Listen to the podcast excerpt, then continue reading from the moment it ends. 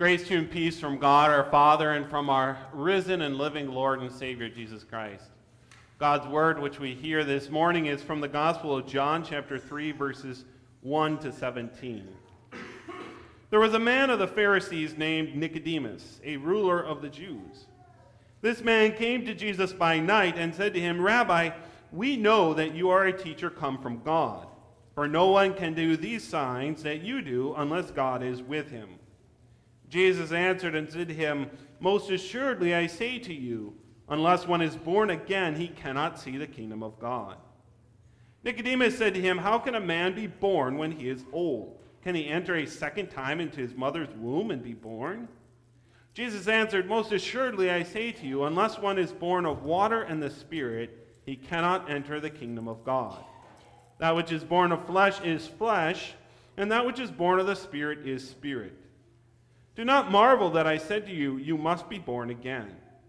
The wind blows where it wishes, and you hear the sound of it, but cannot tell where it comes from and where it goes. So is everyone who is born of the Spirit. Nicodemus answered and said to him, How can these things be? Jesus answered and said to him, Are you the teacher of Israel and do not know these things? Most assuredly, I say to you, we speak what we know and testify what we have seen, and you do not receive our witness. If I have told you earthly things and you do not believe, how will you believe if I tell you heavenly things?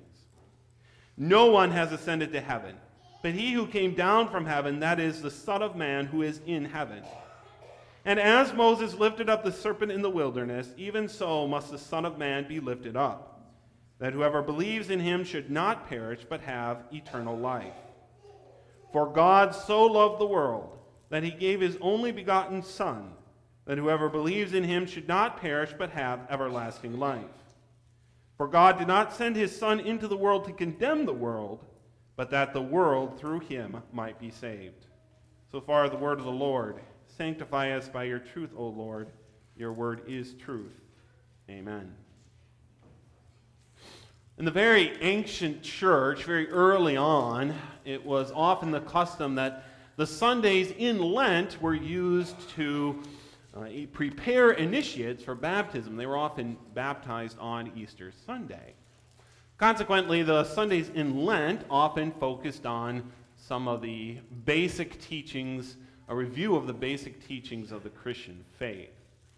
That certainly is reflected in our sermon text this morning and some of our other sermon texts that we have in the lectionary for Lent as well. Certainly, today is a good review of one of the most basic of the Christian teachings that Jesus came into this world in order to save sinners, in order to die for the sins of the world, to bring salvation to sinful men. Nicodemus, even though he was a teacher, a highly regarded teacher, one of the uh, members of the Sanhedrin in the nation of Israel, needed to be taught this very simple lesson and we certainly aren't above the need to review it as well. Jesus hints at many things in our text. He hints at the power and efficacy of baptism. He mentions the marks of the church that we talked about in the children's sermon. But by far, the main point of what he is trying to teach us is that he came in order to bring us salvation. This salvation that Jesus came to bring, Jesus makes it clear, is exclusive to him. We cannot find it, and it is not offered anywhere else. This basic understanding that there is no hope of salvation anywhere other than Jesus is something that Jesus has to explain to Nicodemus before he can go on to show him the wonderful good news that he did, that he has salvation through Jesus Christ. When we think of John chapter 3, we often think right away of John 3:16, that beautiful proclamation of the gospel that God lo- in this way God loved the world. We sometimes misunderstand the so in John 3:16. Sometimes people think God so loved the world. This is how much he loved it. But actually the the Greek there means that in this way God showed his love. But anyway, we often think first of that John 3:16, that beautiful proclamation of the gospel. But here in John 3, verse 6, we have an equally powerful proclamation of the law and the condemnation that comes without Christ. Jesus tells Nicodemus that which is born of flesh is flesh. It's not something, he's not saying something good about man there. He's absolutely condemning any attempt to reach God outside of himself. Everything that man does, he says, everything he thinks is born from a sinful heart and is sin. That which is flesh is flesh. It is not the Spirit and has no part in the kingdom of God. Jesus reiterates this exclusiveness of salvation through him also in verse 13 when he tells us that no one has ascended to heaven except the Son of Man who came down from heaven. It's certainly not for a lack of trying. Many have attempted to get to heaven on their own. We can think all the way back to the Tower of the Babel and the men who attempted to reach God through that earthly building. And many others have attempted many other ways to ascend to heaven, to reach up to God. But Jesus is universal again in his condemnation. No one has made it. No one has found any way to heaven except the one, the Son of Man, Jesus, who came down from heaven. He alone offers a way to God. We see this also, we heard in our, our Lenten uh, service on Wednesday about Jesus praying in the garden. And what did he pray there? He prayed, Father, if it is possible, take this cup from me. Nevertheless, not your will, but mine be done. Yet the Father did not take the cup from Jesus, did he? The cup that Jesus was talking about was his death for the sins of the world. The Father did not take it from him, indicating that there was no other way. Jesus prays, if it is possible, and the Father says it is not possible. This is the only way of salvation.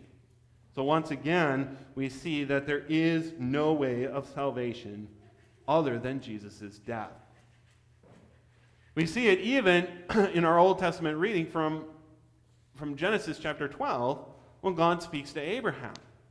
And what does God tell Abraham? He says, Those who bless you will be blessed, and those who curse you will be cursed. God is speaking to Abraham there, but he's speaking to Abraham in view of the promise of the seed that would be born to Abraham, namely Jesus Christ. And so, what God is talking about there is that those who bless Abraham and his seed, Jesus, will be blessed through that seed. Those who curse Abraham and his seed, Jesus, will be cursed. In other words, those who look to Jesus will be saved, they will receive the blessing of God. But those who turn away from Jesus, that seed of Abraham, will not receive God's blessing, but remain under the curse of the law. So, even all the way back in Genesis chapter 12, God is clear that it is through that seed of Abraham alone, through Jesus alone, that salvation is possible. This is a hard thing. It's a hard thing to accept that all the works of man, that all the efforts of man are nothing, and that without Christ all men stand condemned before the throne of God. And because it's a hard thing to accept, many have turned away from it. Even early on in the Christian church, people began to say, well, what about Aristotle? What about Plato? These are giants of philosophy. These are great thinkers.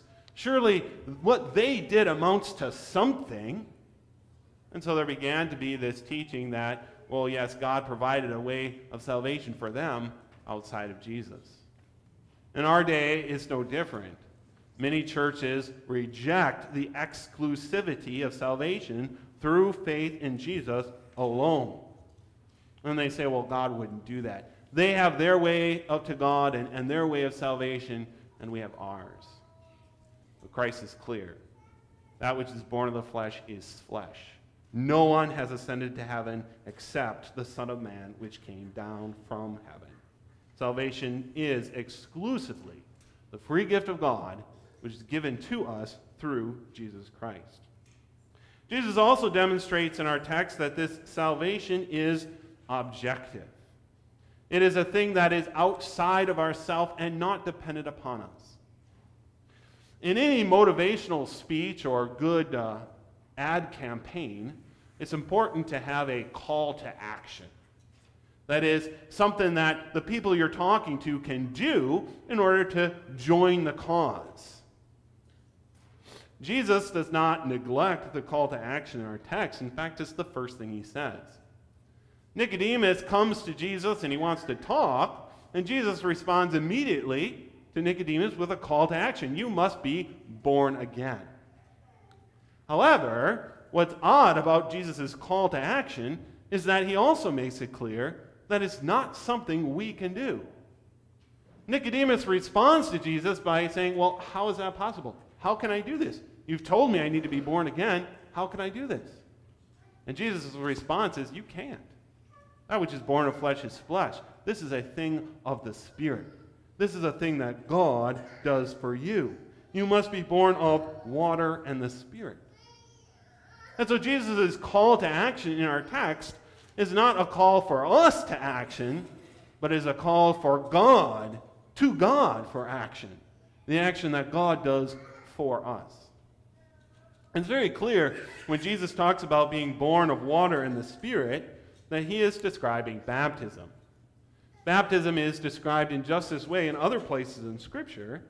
For example, Titus 3:5. Not by works of righteousness which you have done, but according to his mercy he saved us through the washing of regeneration and renewing of the Holy Spirit. But even this reference to baptism, Jesus makes it clear, is something that God does for us, not something that we do for God. Thus, it is objective, it is outside of ourselves. Jesus demonstrates this also in our text with the description of the bronze serpent.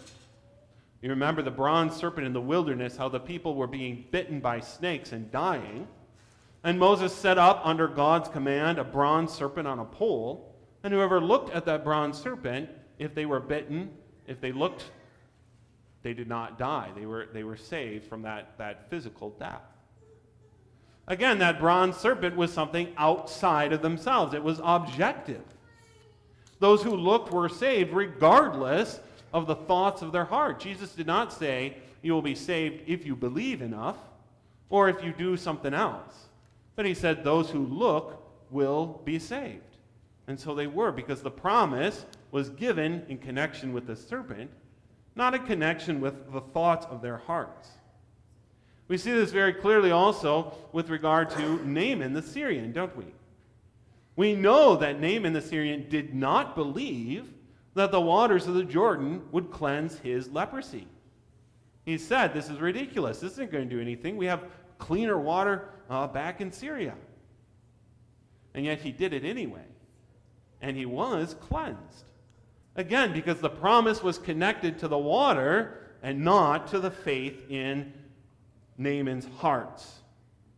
So, also, God's promises with baptism are given with regard to the water and the word they're not given with regard to the faith in our hearts. So also our salvation is given based on Christ, who was lifted up just as the bronze serpent was lifted up, independent of the thoughts of our hearts. Jesus was lifted up, he was on the cross, and through that cross, salvation is offered to the whole world. This is a thing of the Spirit, it is a thing of God that is independent of us, it is objective and therefore, we can be confident in those promises of God because Jesus did die for our sins. Finally, Jesus also makes it clear that this salvation is universal.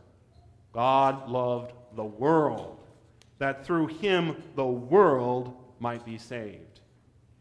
Christ died for all, for everyone. Christ was lifted up for the sins of all mankind, and through that death it is offered to all. It's true that many do not accept what is offered to them through Jesus' death. That does not change the fact that it is offered. Their rejection does not change the promise that is given to us through Christ. Salvation is the free gift of God. It is accomplished by Christ without any help from us. It is offered to the whole world, including us, even if we are, as we just sang, chief of sinners, and it is given only through Jesus Christ. Amen.